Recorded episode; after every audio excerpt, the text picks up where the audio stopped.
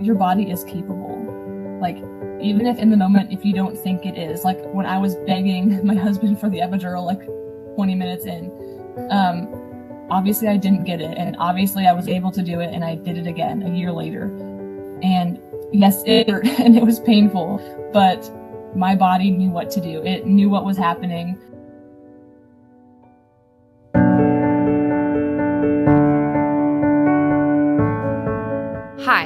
I'm Danielle. Welcome to the Birth Journeys podcast. It is my belief that our birth journey has a lasting impact that goes far beyond delivery.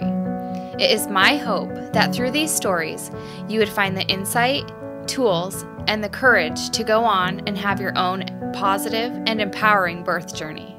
Just as a reminder, any information you hear on this podcast is meant to inform and encourage you on your birth journey and not intended to replace advice from your medical professional.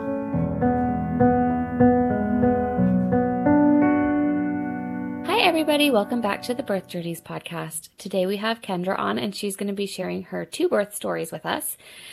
Kendra, thank you for coming on. Thank you for having me. I'm excited. Me too. So, why don't you start out by just giving us a little bit about yourself?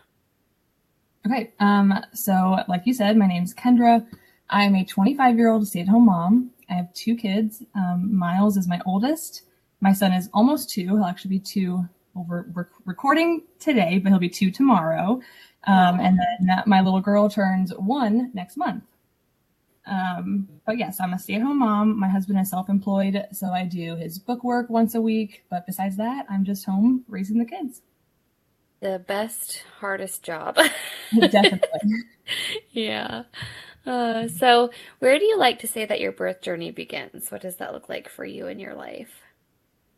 I uh, honestly, like growing up, I never, you know, some girls say like they just always wanted to be a mom and they couldn't wait to get married and have kids and stay home. I never really had that. Um, but then I'm gonna say it was like two, probably two years into our marriage where the baby fever started to hit because you settle in, you have your home, and you know your your friends or your family start having kids, and so the bug definitely hit. Um, and luckily, the same went for my husband. He was ready ready for a child as well. Um, but then it did take us a while to get pregnant. Um, we started trying in I think it was August of 2019 um, and uh, nothing was happening.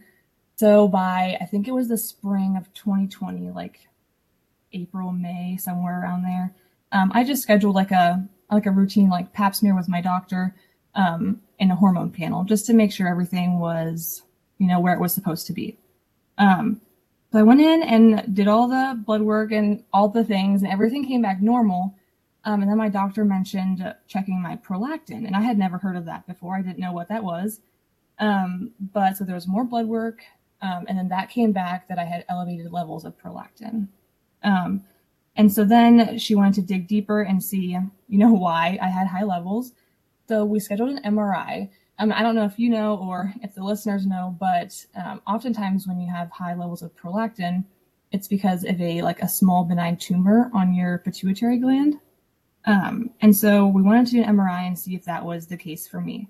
And it wasn't. It, my MRI came back clear. Um, so I was just diagnosed with unexplained hyperprolactinemia, or yeah, prolactinemia. Um, I was prescribed some meds, and I got pregnant the next month. Hmm. So it was crazy. Mm-hmm. Yeah, yeah, that's cool that your doctor was, you know, understanding and willing to dig deeper. Yes, definitely. I I think one of my biggest fears going into like an appointment was I didn't want to just be rambling because I know sometimes it can take a very long time for couples to get pregnant, um, and it's I, like it seemed long for me. It had been like seven months or so, um, but I know that's not the case for some people. It can go years. Um, so I was very thankful that she took my concerns seriously, and we found the cause and were able to fix it.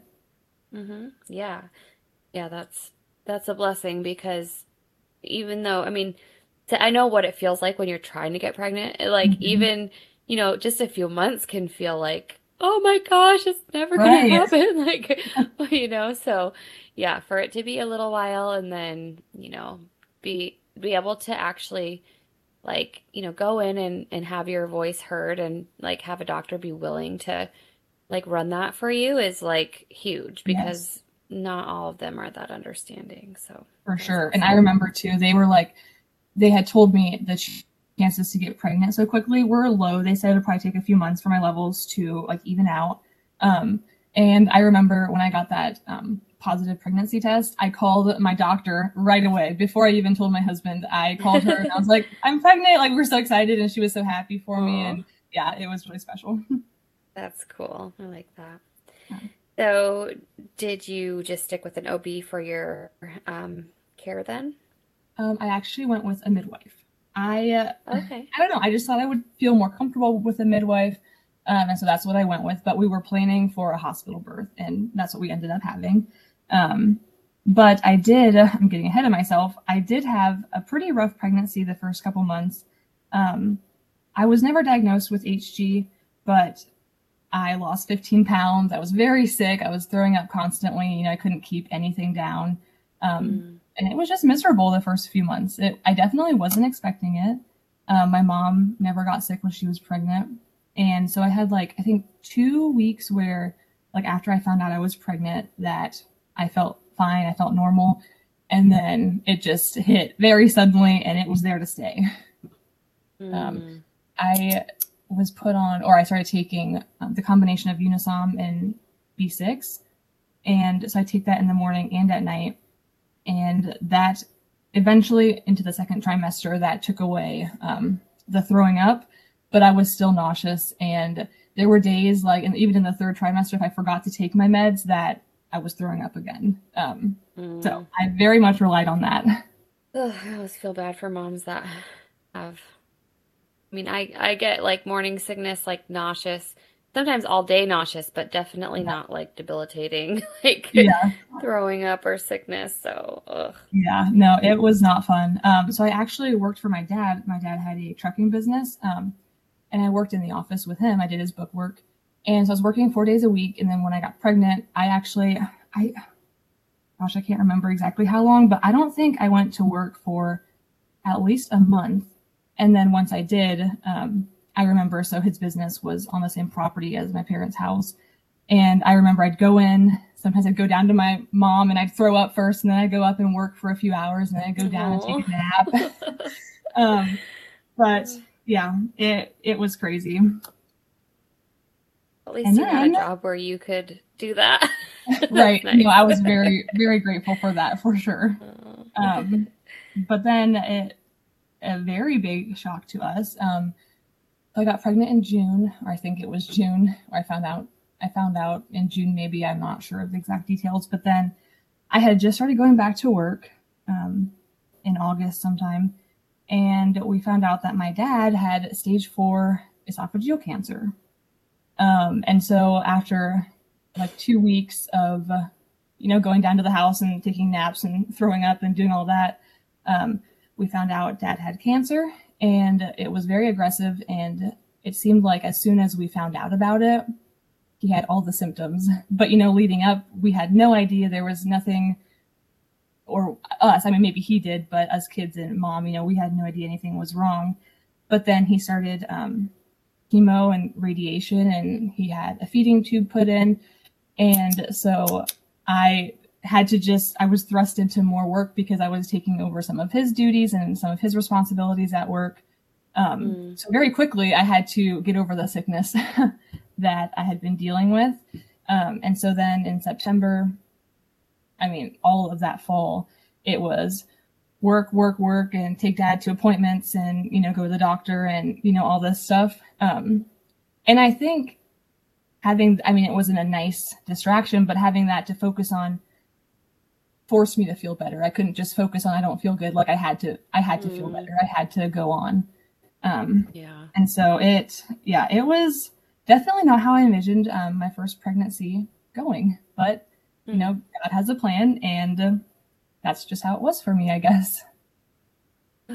So, did you have anything else from your pregnancy that you wanted to share or um, yes, honestly, I should have just kept going there. I paused, but oh, okay. um, so in December, then, um, my dad was put on hospice, And um, so, like I said, my husband was self employed. He actually, um, so he does excavating, um, so he's equipment and stuff. He parked his equipment and just took time off and he helped me um, run my dad's business. And we actually ended up moving, basically moving into my parents' house for the last, for uh, two weeks, I think, like right on Christmas. Um, my sister had just gotten married as well. So um, her and her husband kind of, we all just basically moved back into my parents' house. Um, my husband and I would work and then spend all the time that we could with my dad and family. And my sister, she's actually a nurse. So she um, was helping my mom take care of my dad full time. And then he actually ended up passing away on January 2nd um, of the next year. Um, so he battled for only four months. When we found out, it was a surprise, and uh, he just never got better. Um, so then, yeah, we we were dealing with the loss of my dad, and he was honestly like I don't know anyone like him. He was just one of those like good guys, you know, all around great guy. Um, and so that was definitely a really a really hard loss, and it was a really hard time. Um, and then I think that, or my doctors would agree, that factored into me giving birth at 35 weeks. So my son came a month later um, on February 10th. So that was quite a surprise for us as well. Yeah. yeah, that's pretty early. Yeah. I woke up that night, or I guess I can just jump into my birth story if that's okay. Yeah. Um, I woke up in the middle of the night. It was like midnight, and I was wet as if I my water had broke or as if maybe I had peed myself. Honestly, I did not think my water had broke at all. Um, I went to the restroom, cleaned up, whatever, went back to bed, and I slept for a little bit more, and then I woke up again, and I just had to keep going to the bathroom. I had to pee, and I was like, "Well, why am I? Why do I have to keep going? Like I'm not drinking water. Like what's going on?" Um, and honestly, I guess naive me, it's my first baby. I didn't, I wasn't even thinking that's probably like fluids and, you know, my water broke. So now, you know, stuff's trying to get out. Um, but yeah, I just kind of dealt with that during the night. I didn't really have contractions. Um, I had some like cramping, I guess, that started after a few hours, but nothing too intense. Um, but I ended up calling my mom. I think it was like around 4 a.m. And I just, I told her what had happened, and she was like, Kendra, if if your water broke, like you have to go in. Um, there's like a timeline or there's a time frame that they want to follow. And uh, so then I called my midwife and I told her, and she's like, yes. Um, she was on call, thankfully, but she's like, yes, come in. We'll have to check you, uh, make sure it wasn't your water, and we'll go from there. Uh, so I woke my husband. I hadn't woken him up during any of this because I honestly didn't think anything was happening. Um, and so we got ready and we left, and we took nothing with us. No diaper bag, no like nothing, no car seat. We just took nothing. Like I didn't even take a bag of toiletries for myself. Like we we went empty handed. Um because like I said, we or I didn't think anything was, you know, was happening. I thought maybe Braxton Hicks and I didn't want to be that first time mom that goes in, you know, just for just to be checked because she's nervous. Um and that's what I thought we were doing. Um but no, so we got to the hospital around probably 6 a.m. and um, they checked me, and she said she would maybe say I'm a one, but she said barely. She's like, you're barely dilated at all. Um, she's like, I'm guessing you're going to be sent home. Uh, but they did, uh, they had to swab me to see if it was like the fluid or whatever, and it was. So my water had broke. Um, oh, there. Okay. Um, my water had broke and uh, they're like well we're gonna have a baby today and i freaked out we my husband did too we were not expecting it at all um, and so you know we're calling our like our, our, parents and you know texting family and whatever and at this point i was still just having um i would say they were contractions at that point because there was an actual like a start and a stop time to them i could notice like a pattern starting um but there wasn't much pain. I mean, it was uncomfortable, but it wasn't unbearable by any means. Um, and so they got us checked in probably around 7:30. Um, we it took like an hour to do all the paperwork and you know all the things that they want to do. So my midwife warned me. She said, um, you know, you're barely at a one. You're five weeks early. The the odds that we're going to need to use pitocin are pretty high. And so she had been on call all night, and she was going to go home and sleep. Um, but she wanted to come in at noon on me and just see what's going on. And she had told me um, if I haven't progressed, that um, at noon they'd probably want to get me started on on something. Um, and I did not want that. That was like my biggest fear, you know, the dreaded pitocin that everyone talks about. Um, so I was kind of mm-hmm. nervous for that. But then um, I want to say around 8:30 we were settled in. My husband had just sat down. Um, you know, the poor husbands, they have so much work to do. He had just sat down and was playing a game on his phone. I very distinctly remember this because he was playing a game. I turned on the TV and I was like, well, we're going to sit here all day because I don't have strong contractions. I'm not dilated. Nothing is happening. And I was kind of bummed, um, if I'm being honest. But yeah, so we just kind of set, I mean, settled in. I was Snapchatting my sisters and my mom. Um, and then all of a sudden, I felt like I had to go to the bathroom. And I had, during my pregnancy, like I said, obviously a lot was going on. Um, but in the beginning, when I was at home and I was throwing up and I couldn't do much but sit on the couch, I watched a lot of um, like birth stories on YouTube. And I just remember um, paying attention to like right before birth started, like in like when they're in transition and you know what's going on and everything. Uh, because my plan had been to do a natural birth. Um, so I just kind of wanted to see like what they say, you know, happens with your body and you know whatever. Um, but anyway, so I had to go to the bathroom and I um, I paged my nurse and I said, "Is it okay if I go to the bathroom?" Because first time mom, I didn't know. I was like, "Am I allowed to like if I to poop, am yeah. I allowed to go to the bathroom? I don't know." Yeah. so she came in. She's like, "Yes, you're like barely dilated." She said, "Once you're like past a five and you feel the urge to go, um, let me know." But she's like, "For now, you can do honestly whatever you want to do." So I went to the restroom. I came out, and she had when I was in the bathroom, she had brought out the um the birthing ball. And so she had told me that I should probably sit on that and, you know, try to like get things moving.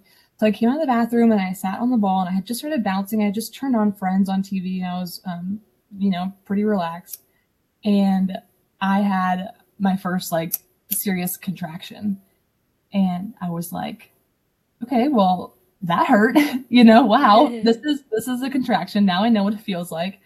Um, and probably maybe a minute later, I had another one, and I was in my head, I'm like, no, there is like, why are they coming so fast and so strong? Like, this is not what the birth stories were showing me. Like, you know, you go in slowly and then it, you know, gets worse as time goes on.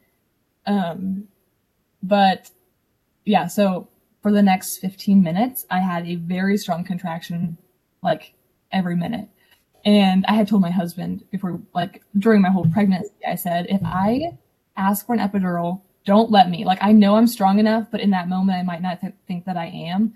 And so I had given him instructions like, if I'm in the moment and I say I want the epidural, like, don't let me. and we were like 15 minutes into like actually feeling like I'm in labor.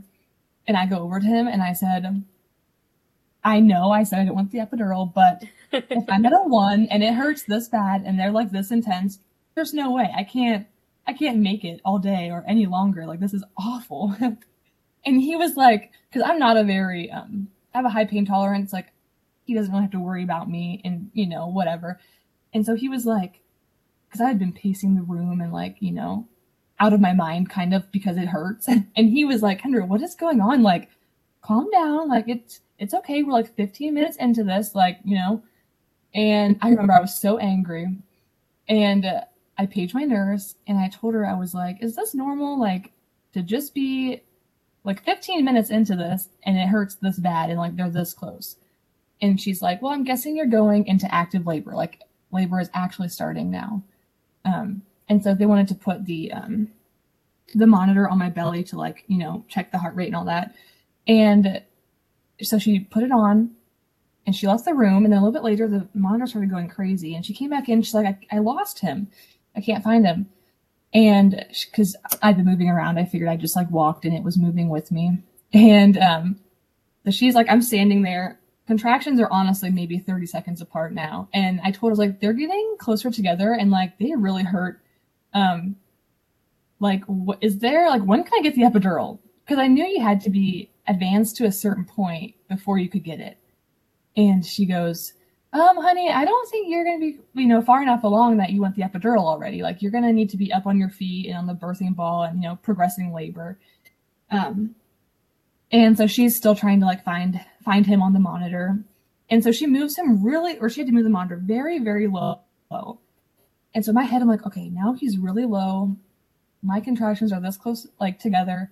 Um, and in my head, I'm like, okay, am I getting close to transition? And I knew it sounded crazy. And I didn't even want to voice it because I was just like, the nurse was going to be like, oh, here's a first time mom who's been here for two hours and she thinks she's in transition.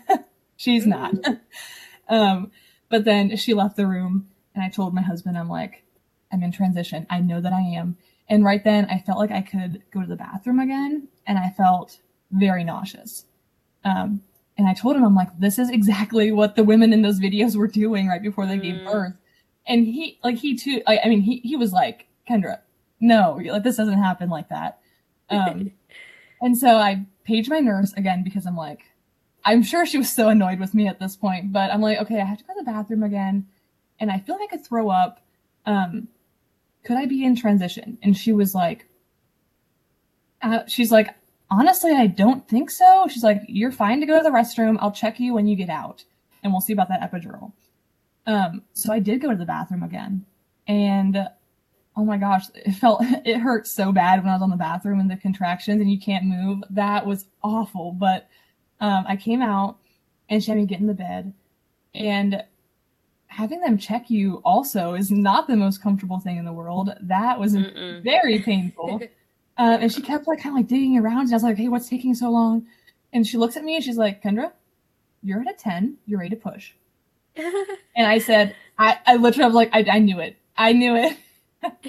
My husband jumps up. He's still, you know, like on his phone, just like relaxing. Who knows what he's playing. But um, he's like, excuse me, like she's ready to push already. It was envisioning this like, you know, chill day of TV and phone and, you know, no working for him.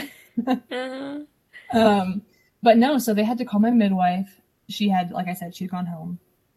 And this was probably 9.30 at this point. So we waited 15 minutes um, for her to get there. And now, like now I would feel comfortable to push if a midwife or a doctor weren't there. I think um, nurses are capable. Um, but I think being a first time mom and the fact that he was five weeks early, I didn't feel comfortable pushing or being more assertive without my doctor or my midwife there with us. Um, so we waited 15 minutes, and I remember I asked, um, I asked the one nurse, I said, "So, like, can I have Tylenol or something?" and she just laughed at me. She's like, "It's a little too late for that, honey." um, but and yeah, the, in those 15 minutes, my husband, you know, I'm rambling because I like to talk. When I get nervous, I talk even more. And my husband told the nurses, they're because they were like, you, you can just relax. Like there's no, and he was like, this is her relaxing. Like she's gonna talk. If she wants to relax, she's probably gonna talk. mm-hmm. um, but no, uh, my midwife got there, and uh, I pushed. I don't know. Was it like 10 minutes, 15 minutes? I'm honestly not quite sure. Um, but he was out and I didn't, they gave him to me so I could, I mean, I held him not really on my chest, but I was able to hold him a little bit. And my husband cut the cord. We weren't able to do um, delayed cord clamping because, or cutting because he was early and he didn't cry right away. Um, but he was breathing. I mean, they could, he was doing what he should. Um, but they, my husband cut the cord and then they took him to the nursery right away. Um, and my husband was allowed to go with him. So then I was alone, and they had to. I did get two stitches. I had a was it first degree tear, second degree. I'm not quite sure, um, but I did tear, and I did have to get stitches. Um, but honestly, that experience wasn't as bad as I thought it would be either. I mean, they did numb me. I got like a shot, you know, to numb the area before she started.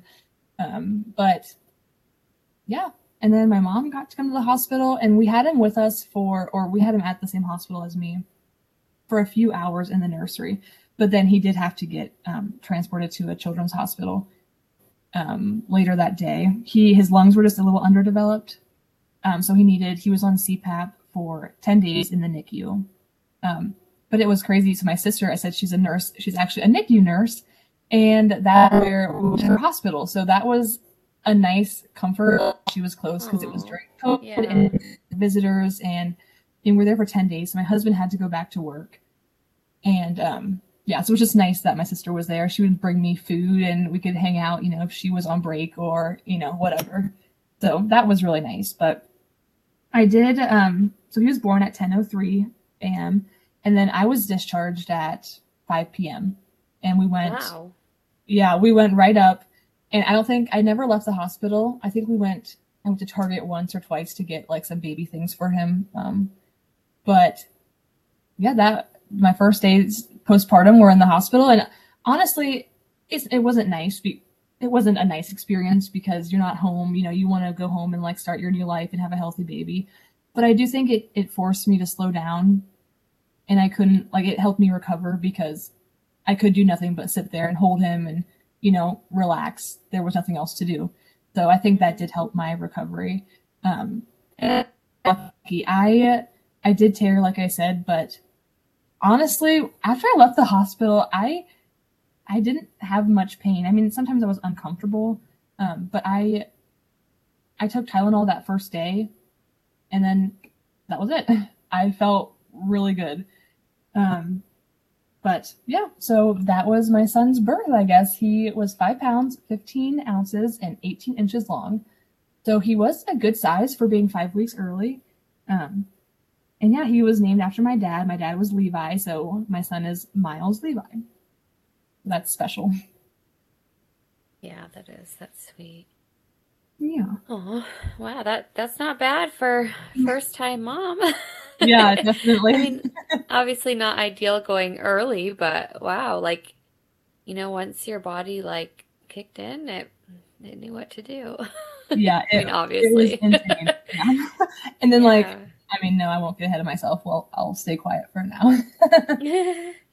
Yeah. So how was your immediate postpartum like in the hospital, like the placenta and all of that? Like Oh, did I you feel that like Um, Yeah. delivering the placenta, honestly, was I felt like it was very easy. Um, it came out basically right after I had him, um, because we didn't do any delayed cord cutting or anything like that. So as soon as he was out of the room, I delivered the placenta, um, and then I got stitched up, and uh, I think I was surprised at how much blood there is. You know, the first time I went to the bathroom, um, I got super lightheaded. Um, but then after that, once I was up and sitting in a chair and, you know, they got me some food, um, I felt really good. They had me um, start pumping right away because obviously Miles wasn't able to, to nurse. Um, so they started me on the pump right away. And I did end up pumping all throughout um, his NICU stay and for about a month after we came home. So I pumped for about a month and a half. Um, and my supply just never went up. He never latched. And they said it that that happens often with preemies. Um, he just didn't want to latch. He did not like breastfeeding at all. And then soon we we're getting to the point where I had to go back to work. And I was just thinking, okay, well, I just pump enough for his next feed. I don't have any extra supply. And how am I gonna like he's gonna have to be on formula during the day when he's at like at the babysitter. Um, so ultimately I just decided to to stop pumping and we went to exclusively just giving formula. Yeah, that's hard with little preemies. Yeah, they- for sure. You know, when they're not fully fully baked, that can Yes. happen. Yeah. yeah my uh like i said my sister the nicu nurse she said that um girls are better preemies than boys she said girls seem to be tougher and she said if miles would have been a girl um she wouldn't have been surprised if he wouldn't have needed a nicu stay because she just said that girls or baby girls seem to be um seem to like grow faster or be a little bit tougher than guys I've heard which i that thought was very funny Yeah, no, I've I've heard that before that girls tend to kind of do better. That's Yeah. it's really interesting. yes it is Yeah. um but Did yeah you have also anything else? Oh, yeah, I forgot to mention um, during my pregnancy too, with everything that happened, we were so blessed with family and friends who basically just took over like um, getting the nursery ready and making sure we had all hmm. our things. So like I had my my registry and I had um, two baby showers in January after my dad passed away, and so we were gifted so many things. Um, my brother-in-law built like an accent wall in the nursery, and my sister-in-law painted it for me. And I had friends who painted like the rest of the nursery for me. Um, friends who put together like the dresser and oh, that was actually my my other brother-in-law and sister-in-law they put together the dresser for me and yeah the one thing that i told people not to touch was the crib i really wanted my husband and myself to like get to put the crib together um, so we did that but besides that we yeah we were just really blessed by friends and family who just like surrounded us and took care of all of our needs so it was nice to come home to a finished nursery that was such a big blessing yeah. oh yeah that's awesome yeah. It's a blessing to have a community like that. Yes, for sure. Did you have anything else from that first experience you want to share, or do you want to move on to your second pregnancy? I think that's probably it. Um, I do think his birth definitely helped me prepare for my second one. Um, and luckily, because uh, I think Miles was four months old when I got pregnant again. Mm-hmm. Wow. Yeah. that happened quick. yes. And it was one of those things we weren't um, trying, but we also weren't the most careful. And I think it just came from, you know, it took us a f- seven or eight months to get pregnant the first time. Um, and so we just weren't expecting it, I guess, to happen. I, we are naive in that sense, I guess. Um, my sister and I are 14 months apart and we're best friends. And it was so fun to grow up with someone like that close together in age. And so we had always said that we'd want our, our first two to be close together, but we weren't thinking that close. not thinking that fast. um, but no, so we were on vacation in Florida and, uh, you know, I was supposed to start my period and it wasn't coming and I wasn't complaining because I'm on vacation. Like, that's fine. And the last, gosh, I think like the last, maybe the second to last day before we left, I told my husband, I think I should take a pregnancy test. And he was like, no, just wait till we get home. And I said, no, I want to know because if I am pregnant, I'm going to start taking Unisom and B6 ASAP in case I can, like, you know, cut off the sickness before it even starts. Um, so I did take a test and I found out I was pregnant, and that was on July 1st. And I had two, once again, I think I had two weeks where I felt good and I could keep working and I could hide it from others. Um, and then I got sick again. And that was mm-hmm. a lot harder the second time because I had a baby who I had to take care of, obviously. And he was doing good. He was sleeping like throughout the night. Um, but during the day, he was, I think he was taking three, two or three naps a day at that point. Um, but I just remember dreading when he would get up. Like I, and it was so hard because I felt like I got, I was robbed of the like first kid experience. Um, yeah my mom and my husband's mom, they had him a lot during the day so I could rest. And yeah, I just felt like I missed out on a lot. And I feel that mom guilt sometimes. Um, but he's happy, he's thriving, he loves his sister, so I don't think he's complaining and he's definitely not going to remember it. But I do think about it sometimes. Um, but yeah, so my second pregnancy was identical to to the first one. And I remember telling my husband, "Man, I really hope this is a boy because maybe I only get sick when I have boys, and then if I have girls, I don't get sick. but that was not the case because we had a little girl. Um, and she is spunky, let me tell you that. Um, for sure. But no, besides being sick, her my pregnancy with her was very standard. I started taking my um, my pills right away, and I definitely was able to nip it in the bud a lot quicker than I did with my first one.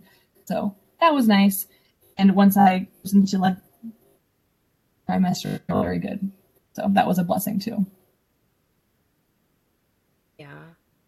Yeah, that's so hard when you have sickness and like babies to take care of and like especially I totally get like the, like the closeness in age when you have like a little baby that's still like very much dependent on you mm-hmm. and everything like that's so tough on a mom to like feel that way. Yes. Because you can't do anything about it, you know? You're Yes. just, you literally are in like survival mode and you just have to power through it. right. And But yeah, During that time, too. hard. um, I felt bad for my husband because he, so when he um, stopped, or like he kind of like halted his his business for a second um, when my dad was sick, we actually he ended up selling that, and we were going to um, take over like my dad's business that he had, and so at the time my husband was um, taking over more responsibility because like I said I had Miles, and then I got pregnant again, so I was out of the office, so he was taking on more. And so I just felt really bad because he would come along a stressful day and I was sick. I wasn't cooking. I wasn't cleaning. I wasn't doing his laundry. I wasn't packing his lunch. I was barely functioning. And then he'd come home. And Mhm. oftentimes he'd pick up like our son at one of the grandmas and he'd have to come home with, you know, with Miles and make dinner and feed him and give him a bath and take care of himself and, you know, do the laundry. Um, so definitely it, I want more kids for sure. I don't feel like we're done, but I just dread being pregnant again. And I hate to say that because I remember when we were trying to get pregnant, that's all I wanted was to be pregnant. I just couldn't wait. Like I was so excited. And so I hate to say that because I know people are praying and hoping for a baby. Um, but pregnancy just isn't very easy on my body, unfortunately. Mhm. Yeah, no, that's hard when when you deal with that kind of thing because then yeah, you do kind of have that lingering guilt of the, all that stuff too in the back. Right. But but at the same time, it's like totally understandable. Like Right. you know, it's like it just kind of is part of the this, unfortunately, sometimes. Yes, true. And like it's it's Yeah. nice you kind of know like there's an end in sight. Like you're not or for me, like I know that once I hit a certain point I'll be better. Or like once I'm not pregnant anymore, it's gonna go away. It's not gonna stay around. So at least you know there's an end. Yeah, totally. Um, So, did you um, choose the same type of care for your second pregnancy? yeah, so I had the same midwife and she she just had to laugh when I came when I called her and I was like, I need an appointment. I'm pregnant again. Like she just thought that was really funny. Um, but yeah, so I had the same midwife. I loved how she did all her all the things. I felt very comfortable with her. Um, she listened to me. Um, and when my dad was sick and when he passed away, she was just a great listening ear and yeah, just a great person. So I, I loved her and definitely will be keeping her around for the future. um, but I did, I was planning a, um, my second hospital birth, um, at the same hospital, same midwife. Um, and I, during my pregnancy, so I'm from Ohio. I don't think I said that before. A small town in Ohio. Um, Amish country. We're surrounded by Amish. I have Amish in my family. And during my pregnancy, I had been hearing of all these Amish women that were having babies at home because it happened so fast, or um, they were waiting, like they had to hire a driver to come take them to the hospital, you know, when they're in labor. Um, and I was hearing that they were having their babies in the car. And I was like, what is going on? Like, why are women having their babies so fast? And so I got nervous because um, Miles came so quickly. And they always say, like, on one hand, they say, or on one hand, I was thinking, you know, people say it, goes even faster with the second one. It's going to go so fast. But then on the other hand, I was a little nervous because I'm like, well, I had such a good experience with with Miles. There's no way that I'm going to be blessed again the second time around, you know, with with a similar experience. Um, so I was just nervous either way. And I remember talking to friends and family and just saying how nervous I was for a fast delivery. And they were like, no, like it'll be fine. You know, that was just from stress and from your dad, you know, passing away and you were dealing with that. Um, just like this time you'll have a normal like birth experience, birth story, I guess. And uh, I was like, okay, like whatever, that's fine. But in my head, I'm like, no, I'm nervous. Like this is, I'm nervous. And my midwife thought it was funny too. She's like, no, Kendra, you know, like it'll be fine. Like don't stress about it. Um, and I even, well, well, at my 39 week appointment, I, um, I had been declining checked up until then, but she felt, my daughter felt so low that I thought I should probably, um, get checked or I should have her check me because I felt very uncomfortable. And like I said, I was nervous. So I just wanted to make sure I covered all my bases. And uh, so at 39 weeks, I got checked and I was dilated to a three. and the baby was so low that she could feel her head.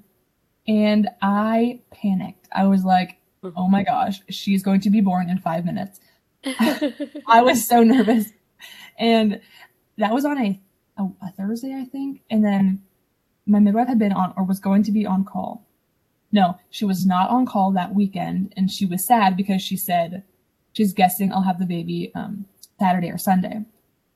And I was sad too because I really wanted her to be there.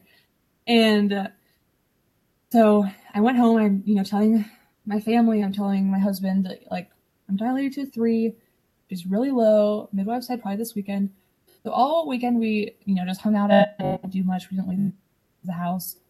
And then I was hoping it would happen in, in a way because I wanted my husband to be home. I wanted him to be with me when it started. So if it did happen quickly, we'd leave quickly. Like there wouldn't be downtime of me having to call him and finding a babysitter for Miles and, you know, waiting on him to get home from work.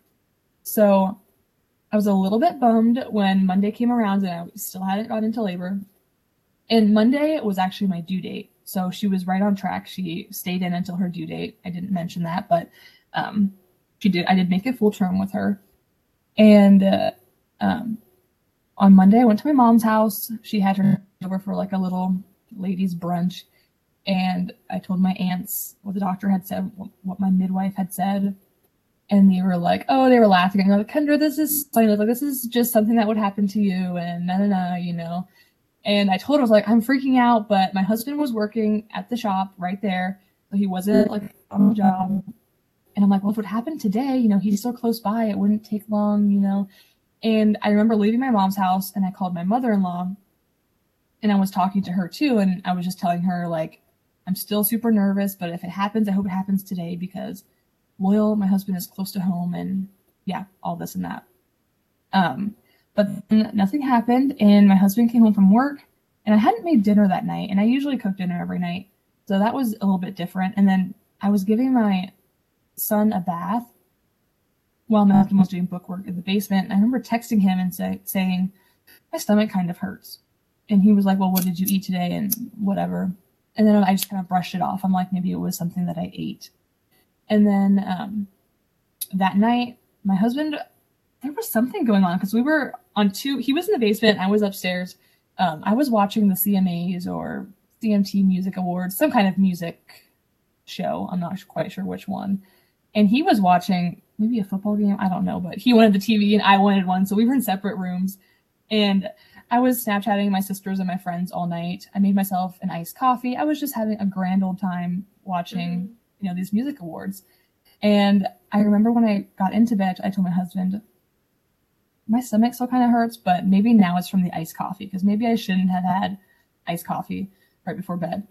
And anyways, we um, we went to bed and I woke up at 12, 12 15 and my stomach hurt again. So I went to the bathroom and I actually was able to go and had a bowel movement, went back to bed, woke up at 1230, um, went to the bathroom again.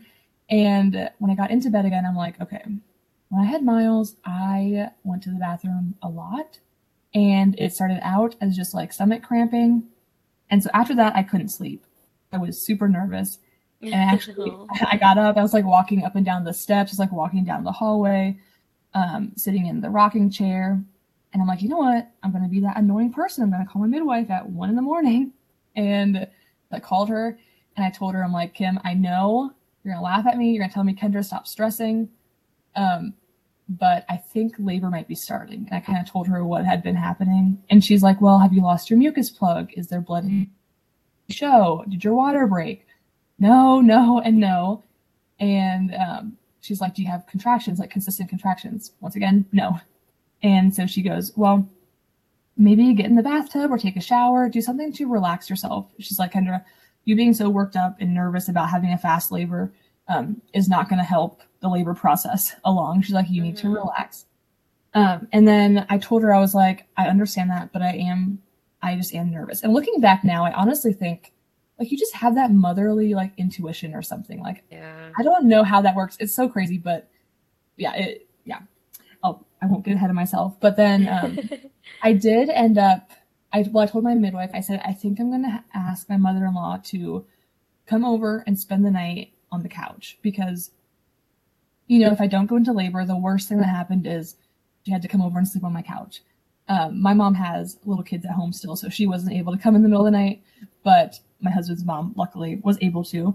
And so I called her and I was like, Esther, like, don't freak out, but is there any chance you could come like sleep at our house tonight? I don't know if I'm in labor or not, but I just don't feel the best. I have a stomach ache. I've been going to the bathroom. And she had known how nervous I was. So she's like, instantly, she was like, Yes, I'll be right over.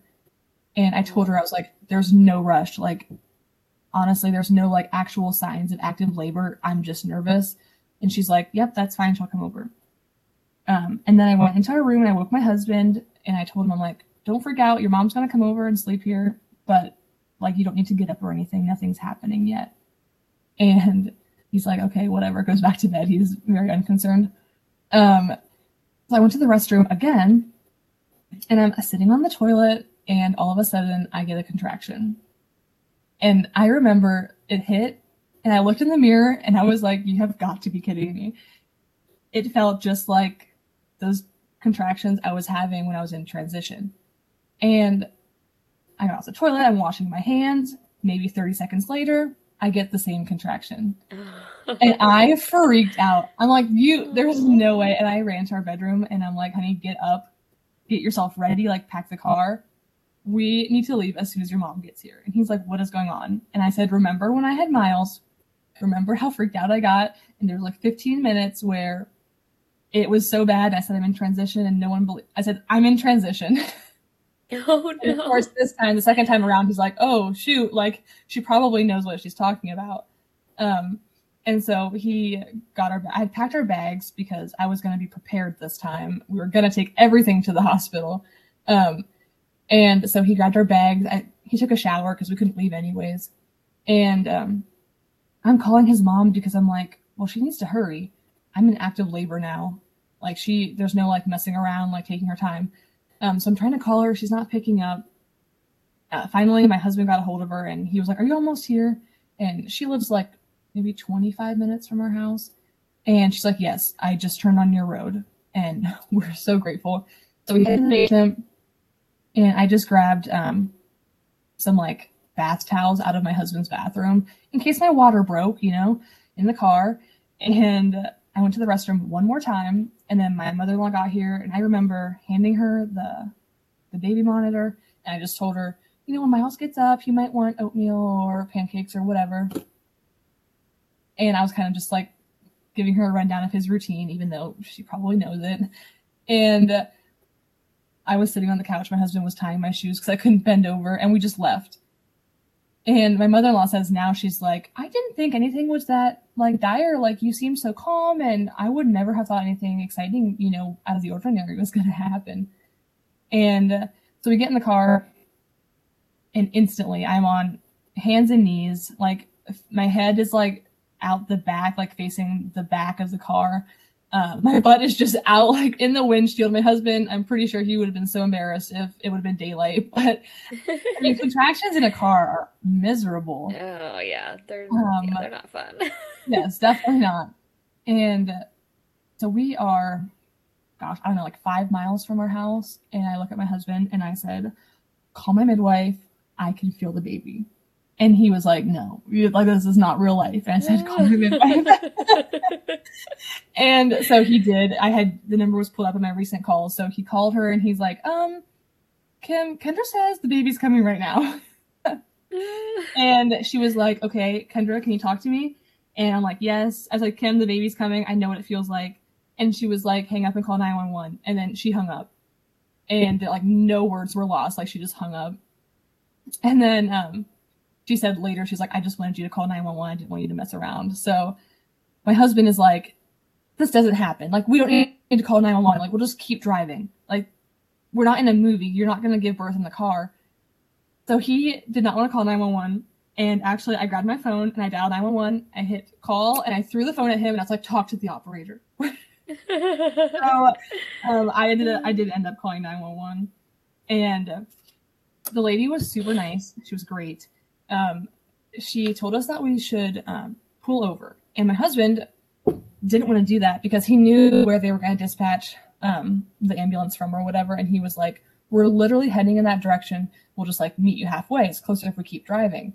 And I told him I was like, "We are not going to make it like halfway. Like I can't give birth by myself." And I could feel the baby coming. I was like, "We need to pull over. Like we need to pull over." And in that moment, my water broke, and I never have a lot of fluid, um, so it wasn't anything like major, but I did feel it, and like I felt like that pop, and uh, then like the trickle or whatever. Um, I was still I was wearing sweatpants and my tennis shoes at that point, still on my hands and knees, and we're still driving. Um, but then when my water did break, my husband pulled over in a gas station. It was a Bell store, so and it's one that I pass a lot, like multiple times a week. Um, so we pulled over, and uh, the operator was like, "I'll walk you through it," um, because obviously, like, we're freaking out. Like, my husband doesn't know what we're like, what he's doing, delivering a baby or whatever. So she said that we should. Um, she said first off, I should like get undressed from like the waist down. I should be bare, and so and she to lay the seat back. So we, my husband gets out of the car. He's he has my phone still. He's taking my shoes off, taking my pants off because like I can't bend over. Like I'm like having a baby in this moment, and he had to just yeah take care of me basically. Um, and then he went to lay the seat back, and we had so we had a Jeep Grand Cherokee, so like good space, but not like super big. And we had the infant carrier behind the passenger seat, and he went to lay the seat back, and he couldn't because the car seat was there. So I was Oh, just no. you know sprawled out on the on the front seat, and he opens the back door, gets the car seat out, and I just like fly backwards because the seat was still like un like it hadn't clicked back into place. So I just fly backwards when he gets the car seat out, and uh, the lady's telling him like get a shoelace out of one of her shoes in case you need to like cut the cord or clamp the cord, and I'm sure my husband was freaking out like this is not happening right now. Um, but then I, I asked her, I was like, am I allowed to push or am I supposed to wait? Like, are there rules? I mean, there probably aren't, but I'm freaking out. And she's like, no, if you have to push, like if, if you feel that urge, then you should push. So, um, I kind of, I mean, my legs were very much spread. I had like one leg hanging out the door and the other leg was like up on the dash. So I don't know where the Bell Store's, um, like camera was pointing, but I hope it wasn't pointing at me. Um, because Can yeah, you imagine in the morning they look at their security camera and they're like, what in the world went exactly. And like, thankfully, like I said, so we're like from a small town, so it was closed. It wasn't like it was like an Oh, all night gas station, so they were closed. yeah. Um, so there was no one around. But yeah, I can just imagine someone coming in the next morning and checking the feed. um, but no, Or if they have like I, one uh, of those cameras that like notify them when there's movement and they like are watching on their phone at home, like, what in the world is going on? they're like, grab the popcorn, honey. Oh man. It's honestly looking back, it is so funny. but Oh um, gosh. yeah, so I had asked if I could push. She's like, yes, of course. And this is where I was very thankful that I did have um, the natural birth, I mean, a year ago or a year earlier because I knew what it felt like. And I remembered like them telling me when to push and like when to stop. And then, you know, when they like kind of like rotate the baby and like when to push again and to keep pushing. So I kind of had that in my mind. Um, and I think I pushed twice before the head came out. And my husband was on the phone with her, and um, she kept saying like, "Dad, is the head out? Is the head out?" He's like, "No, no." And like, to me, it feels like the head should be out because you know, like that burning, it feels like it should be. And I kept saying, like, "When's the head out?" But then once the head did come out, I did feel it. He's like, "Yes, the head's out." And also, I should note that during all of this, like, I kept asking my husband, like, this is such a dumb thing to think about, and I know so many moms worry about it and I never worried about it when I'm in the hospital giving birth, but when it's your husband and you're in your car, I kept asking him, "Well, am I pooping? Am I pooping?" because that's how it felt. And yeah. Well, like, and also, so I mean, you're in your car, so you probably like that kind of like you know womanly Yes. cleanliness thing too. So you're probably like, I don't want to poop in my car. And then I was like, "Wait, he's like standing right there." So like, I'm kind of hanging out the door. So like, if I would poop, it's gonna like fall right on his feet. I was so, I was so embarrassed, even though it was my husband. Yeah. No, I get it. That that makes Oh. sense. Um, and he kept saying no, no, and he's definitely like, we're that he would tell me if I had, like, he wasn't gonna hide that from me. Yeah. Um, but no, so the head came out, and just then the siren, we saw the lights in the siren, and um, the lady, he's like, they're here, and then he hung up. And they had just parked. Like I knew once the head was out, um, to like give it a second or whatever, not just like keep pushing. So I did wait. And then one of the guys was just running over as I pushed her out. And so my husband had Danny's head and the EMT just like grabbed her body. Um, so she cried right away, like instantly she cried. I didn't get to hold her right away. They didn't like put her on me. Um, but the EMT held her. She was crying. Um, and they, of course, were able to clamp the cord. My husband didn't need to use a shoelace. so we were thankful for that. Um, but then like, honestly, this is my sister's favorite part of the story. So we were on the side of like a, like a state route. It's like 2 a.m. So it wasn't busy, obviously, but there was the like there was the occasional car driving by, and we are right beside the road. And then I had to, I mean, this is like two minutes after I gave birth. I had to stand up and like walk to the stretcher, literally naked. I mean, I had a sweatshirt on, but like you know, naked from the bottom Yeah. down, from the waist down, and I had to get on the stretcher. And one of my reasons for always wanting a midwife was like I just felt more comfortable with a like, with a woman, and like nurses are usually Yeah. women and whatever. Don't worry, all five of the EMTs were men, and I knew two of, them because you know we, like I Oh, said, no. small town. Oh gosh. Um, but I mean, I didn't know them like super, super well. But like the one guy goes Yeah. to church, the other one's like a very distant relative to my husband. So yeah. Um, but yeah, so I got on the stretcher and they gave Danny to me then, um, and I was able to hold her. And I didn't deliver the placenta until we got to the hospital, so that all stayed intact. But then on the ride out, it was very, I mean, uneventful compared to what had just happened. They of course wanted to take like my vitals and uh, my baby's vitals and everything was great i got very shaky um, at that point i think the adrenaline was wearing off and so they did they gave me like a warm blanket and of course like i said in the, my previous birth i you know was trying to relax so i kept talking and i think they just loved it because it's like these guys that had never all of them on the on that um, like on that call had never delivered a baby before. They'd never been a part of that. So they were super excited. And of course, I'm a talker, so I was more than willing to just like blurt out every single detail. so they were loving that. But yeah, we got to the hospital and my uh, my midwife opens the ambulance doors and she's like, Kendra, an hour ago you said you're having a stomach ache or you're having a stomach ache. And I said, Kim, an hour ago I was having only a stomach ache. Like that is all that was happening. wow. um, so she was like, okay, next time either you're getting induced at like 39 weeks or you're just gonna like camp out in the hospital for like the last few weeks of your of your uh, pregnancy. But none of those sound very appealing to me. Um, no. but yeah, it was crazy. Then I, you know, I got wheeled through the ER and like up the elevator with like me on a stretcher with like my baby in my arms. It was, it's, looking back, it was like the craziest thing.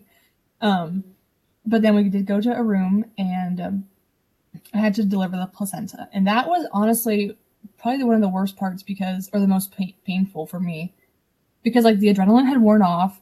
Um, the excitement of like, you know, I mean, I was excited I had a baby, but like the initial like shock and excitement of like, you know, you're like out of your head and, you know, all that had worn off. So I was very much back into like my normal body. And so it was pretty painful to deliver the placenta. And it had been about probably like half an hour since I delivered my baby.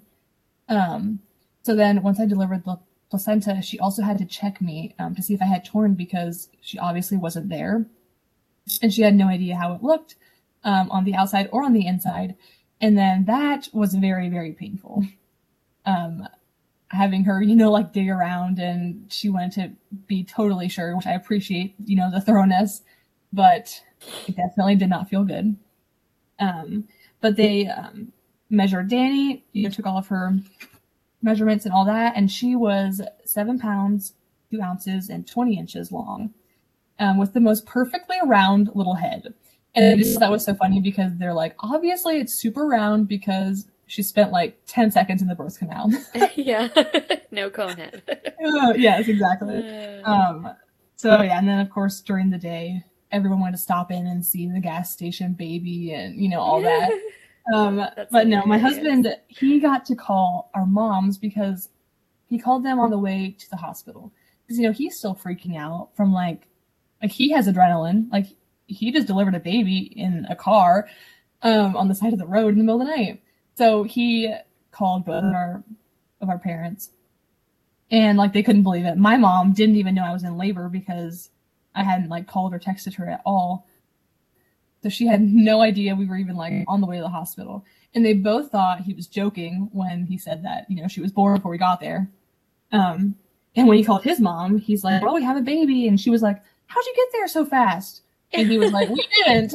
we didn't. we sure didn't." oh, that's funny. Um, Oh. but yeah, so I was kind of jealous that I missed out on that. But I liked hearing the stories. Um, like my sister in laws and my sisters were texting. We had this big group, and they were all texting, and I liked hearing like their reaction to like their moms telling them what had happened and all this. Um, but yeah, it was it was so crazy, for sure. Goodness, that is quite the story. Yes. so then how long were you in the hospital for? Like, did they keep you very long or were you able to leave? we had to stay um we stayed overnight so we got there like at like three in the morning or three thirty in the morning and then we did have to stay overnight until like the following morning just because they wanted to monitor me and baby um but everything was great everything checked out we were both doing good uh, my postpartum recovery with her was very similar um, to miles i mean i didn't have any tearing this time but i still felt or i i mean obviously i felt really good. Um, I didn't, I decided to not try and breastfeed again. I felt like I had taken so much from Miles, like his four, five, six months at that age when I was, you know, throwing up and couldn't, you know, be with him and help him and, and you know, be the mom that I wanted to be to him. I just kind of felt like I just, I wanted to use formula. I wanted to be there for both of my kids. They were so close in age. And I wanted, you know, if people come over to help me, I wanted to be able to like give them a bottle, have them feed my daughter, and I can, you know, feed my son or, you know. Um, Mhm. so that was kind of what affected my decision, but I didn't try to breastfeed her. Um, and I am very happy that I didn't. I was, I would probably would do that again. I was, I'm, I'm glad I made that decision. Yeah. So, yeah. Wow, cool, man. Yes, So I- next time, next time, do you think would you ever consider like doing a home birth so you just didn't have to leave, or is that just not something that Um, interests you? No, we did talk about it. Um, I think I would be open to that. My husband, I mean, I think he's more so worried about like something going wrong because he's like, Yeah. you know, nothing happened this time. Um, it was a good, we had a good experience. It's like you don't know about next time. Um, so, and I do love my midwife, and she doesn't, or I guess I never actually asked her. I don't think she does home births.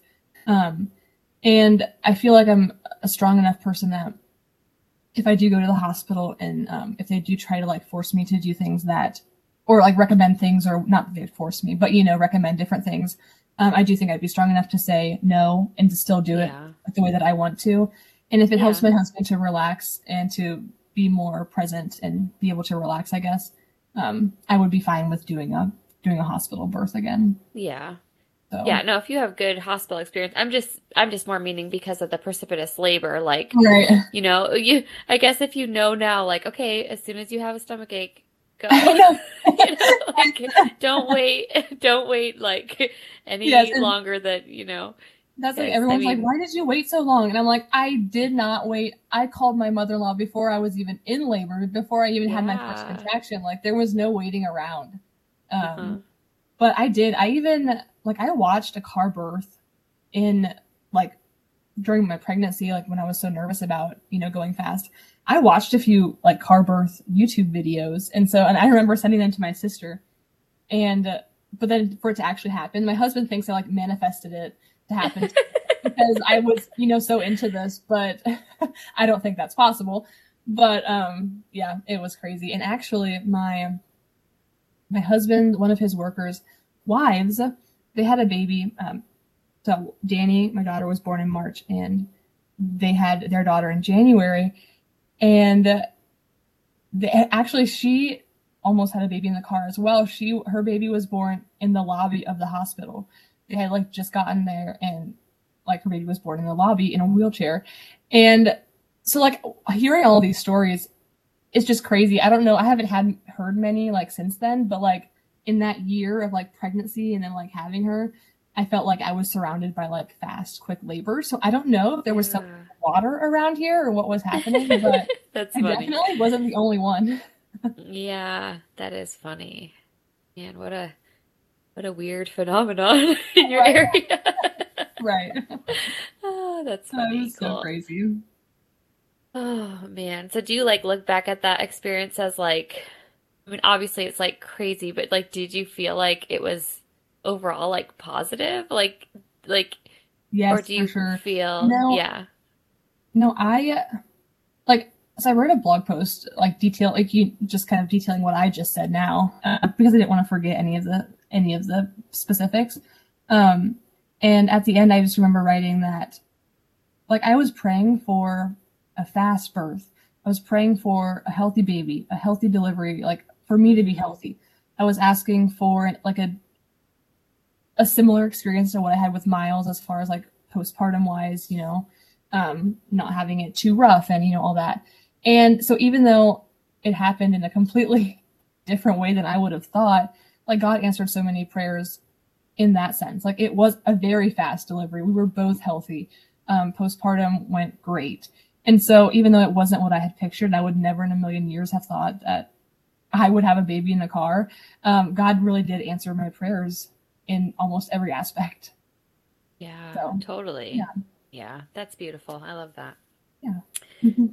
Cool. Well, do you have anything else from that experience that you want to share?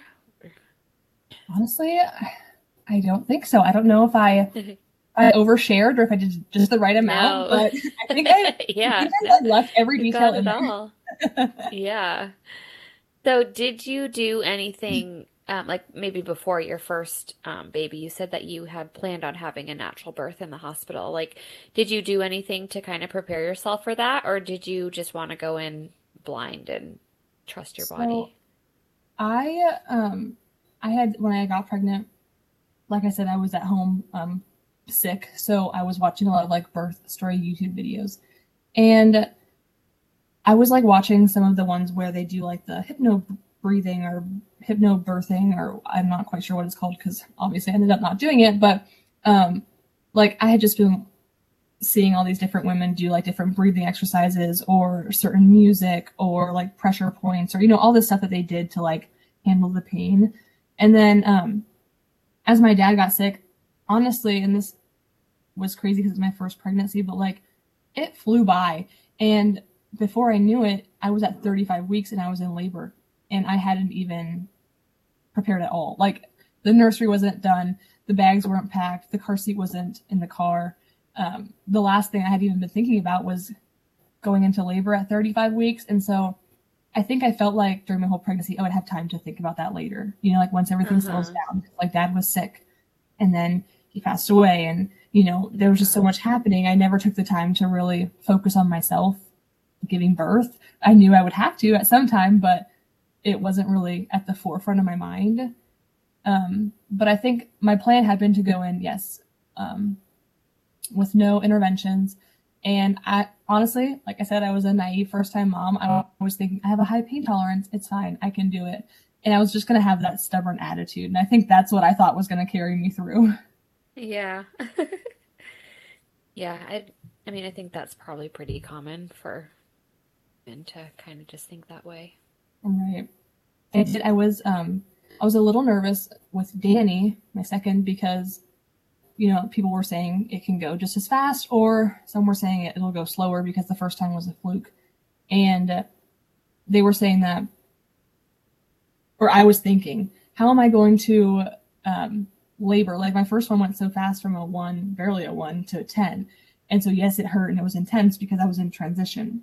I had no idea what to expect um, for like those contractions in between. I didn't know how it felt when you're at a five. I mean, I went through it at some point, obviously, but I don't know. I don't know how it felt when I was at those, at each of those spots or those numbers. Um, so I was nervous going into her delivery because I'm like, So I had one birth or I had one delivery, like with no interventions, no epidural, no pain meds. But can I do it again? Because if it's not mm-hmm. the same, I feel like Miles' delivery and birth story doesn't count because it was it was a fluke. It went fast. But I was nervous for the second one because I didn't know. I had no idea what to expect, even though it was my second delivery. If that makes sense. Yeah. Yep, that does make sense. Sure. Well, well, if you, I mean, I guess your your stories and your um your labors are a little bit unique because precipitous labor isn't super common. I mean, obviously it does happen. Mm-hmm. Um but if you had any like one piece of advice that you'd give a first time mom as like a must have like you need to know this before you like while going into birth, like what would you say to her? One thing that, and obviously I was one of the few with like a good, a good story, a positive birth story to tell. I had two of them and had very positive like postpartum experiences and it's not the same for everyone. But I remember when I was pregnant the first time, uh, there were so many people that I was hearing about when I was pregnant with Miles. Everyone was having a C-section and everyone was needing interventions and you know everything was going wrong in the sense that like it's not what you plan for when you're you know planning your your birth um and i remember i got kind of frustrated because everyone that i talked to was like well don't have your expectations too high and i would say i don't want an epidural um, i want to do it naturally and i have a midwife and you know all this stuff and i feel like people can be very negative towards yeah. moms that like that are like excited and it's their first time and they don't know what to expect but they're being positive and they're planning out they're detailing what they want and I just hate how like we like tend to squash their hopes with like negative stories. And obviously there are a bunch of the stories that don't go as planned, but that doesn't mean that that will happen to you. And even if it does, that's okay, but like don't go into it just expecting everything to go wrong because so and so said they this happened or that happened. Um Yes. So I think just like not listening to the negative comments and then just knowing that your body is capable like, even if in the moment, if you don't think it is, like when I was begging my husband for the epidural, like 20 minutes in, um, obviously I didn't get it. And obviously I was able to do it and I did it again a year later. And yes, it hurt and it was painful, but my body knew what to do. It knew what was happening. And you kind of just have to get out of your own head and just like let your body do what it was made to do. Yeah. Yep. That's that's so true. And I love what you said about like the um like the positive because and like that's a huge reason why I do this because mm-hmm. you know, it's like like you said when you're pregnant it seems like so many people want to like give you their horror story and it's like right. why, you know? Like like man, that sucks that that happened to you, but like you know, you don't need to like project that like right. trauma or like fear or whatever like on other people. Yes, and I that's think, like a like, huge. Oh, I think sorry, it carries into like motherhood too. Like people are constantly like, "Oh, you think like it's hard now when they're newborns? Wait until they're toddlers and they're destroying yeah. your house. Like wait until they're like." Eight and nine and they have personalities and they want to do this and you know they don't listen. And then when they're teenagers and they start you know disobeying their parents more and you know doing their own thing like why do we have to why are we saying that to moms? Yeah.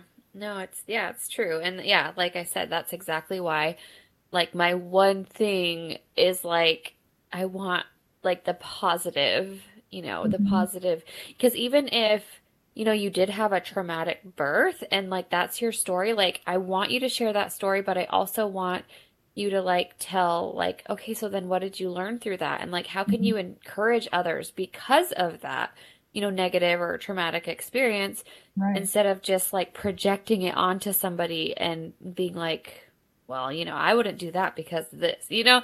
Right. So, yeah, that's totally, yeah, my heart that women would hear these stories and, and know like that birth is positive and it's beautiful. And, you know, no matter how your baby comes, it's, it's such a beautiful experience an empowering experience like our bodies were created for this and it's yes. just yes it's like one of the most beautiful like things that we can like you know do as women and mm-hmm.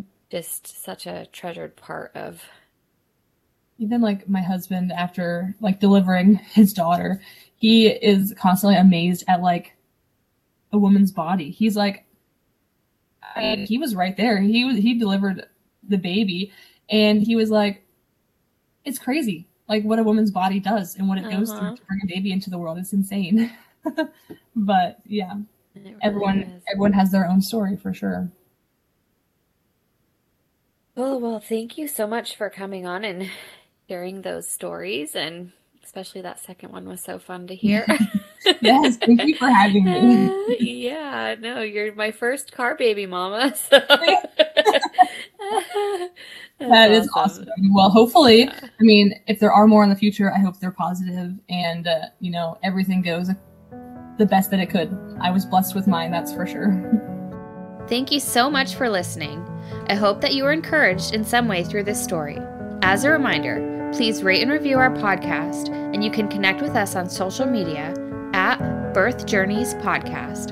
For more information or to share your own story, please visit birthjourneyspodcast.com and fill out the brief questionnaire. See you next time.